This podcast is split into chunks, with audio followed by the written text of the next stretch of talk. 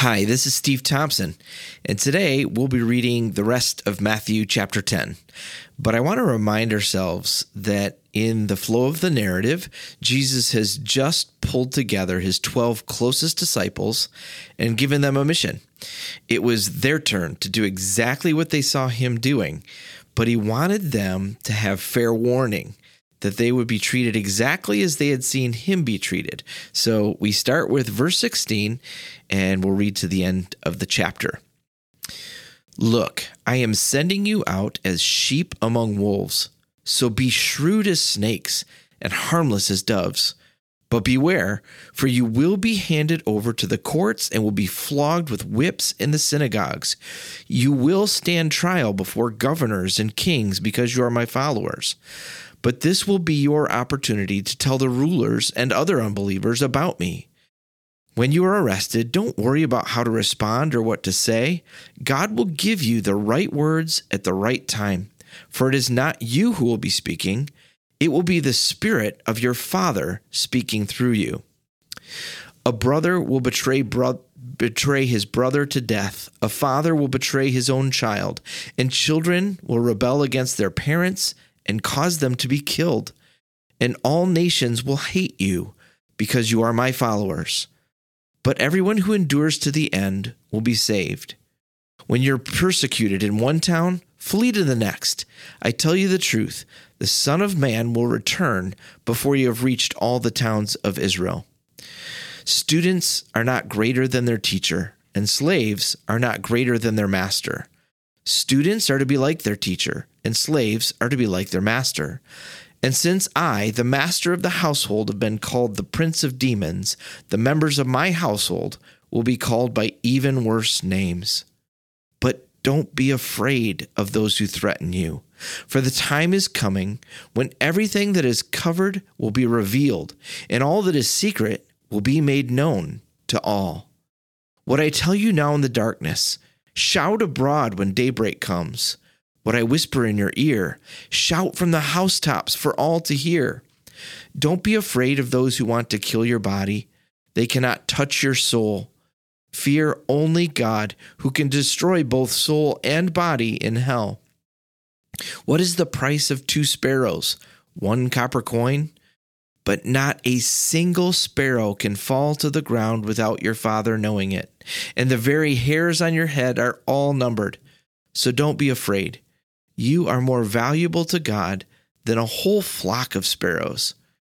Everyone who acknowledges me publicly here on earth, I will also acknowledge before my Father in heaven. But everyone who denies me here on earth, I will also deny before my Father in heaven. Don't imagine that I came to bring peace to the earth. I came not to bring peace, but a sword.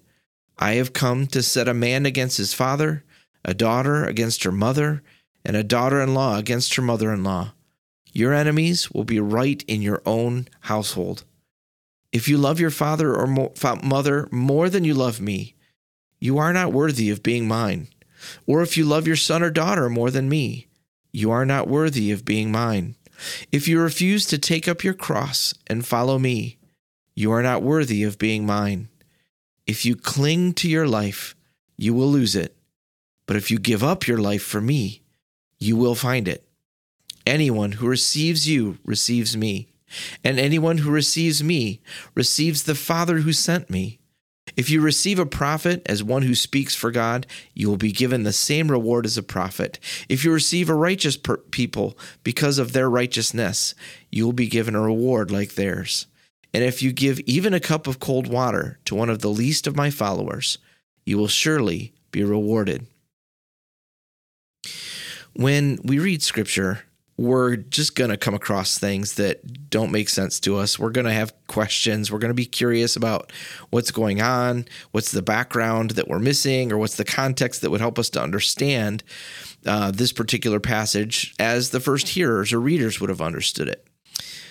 And I would recommend that when we come across this stuff, take time to Google it uh, for perspectives and answers or look up some dependable commentaries. It's for sure worth it. But don't miss the main point of the passage and get sidetracked by a detail.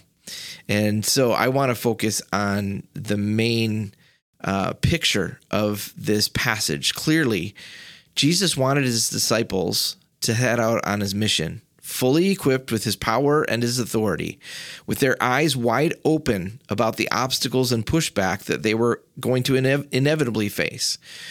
He didn't want them to limp back discouraged and blindsided because they had overly optimistic expectations.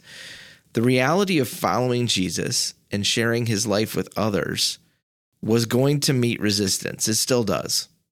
And there's painful pushback. But it's worth it. It is worth it. You will be faced with people in power who could change your life dramatically and make it miserable. But you will also experience the Spirit giving you words you didn't even know you had.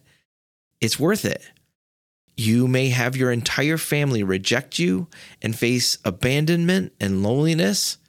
I did, Jesus says, but you will also receive a family you never knew you had.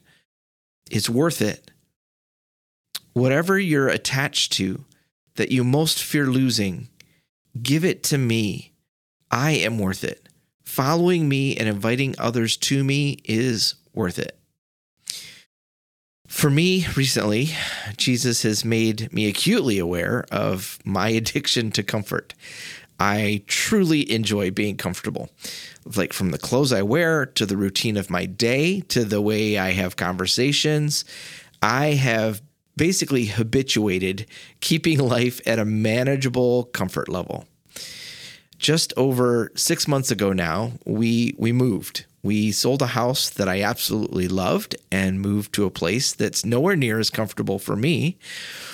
And there's a bunch of reasons why we made this move, but a major thread among those ball of reasons was that I felt like the Holy Spirit was saying that I had stagnated in my comfort and I needed to be pushed into new territory that was unfamiliar and not neatly in the realm of my manageability for sure out of my comfort zone.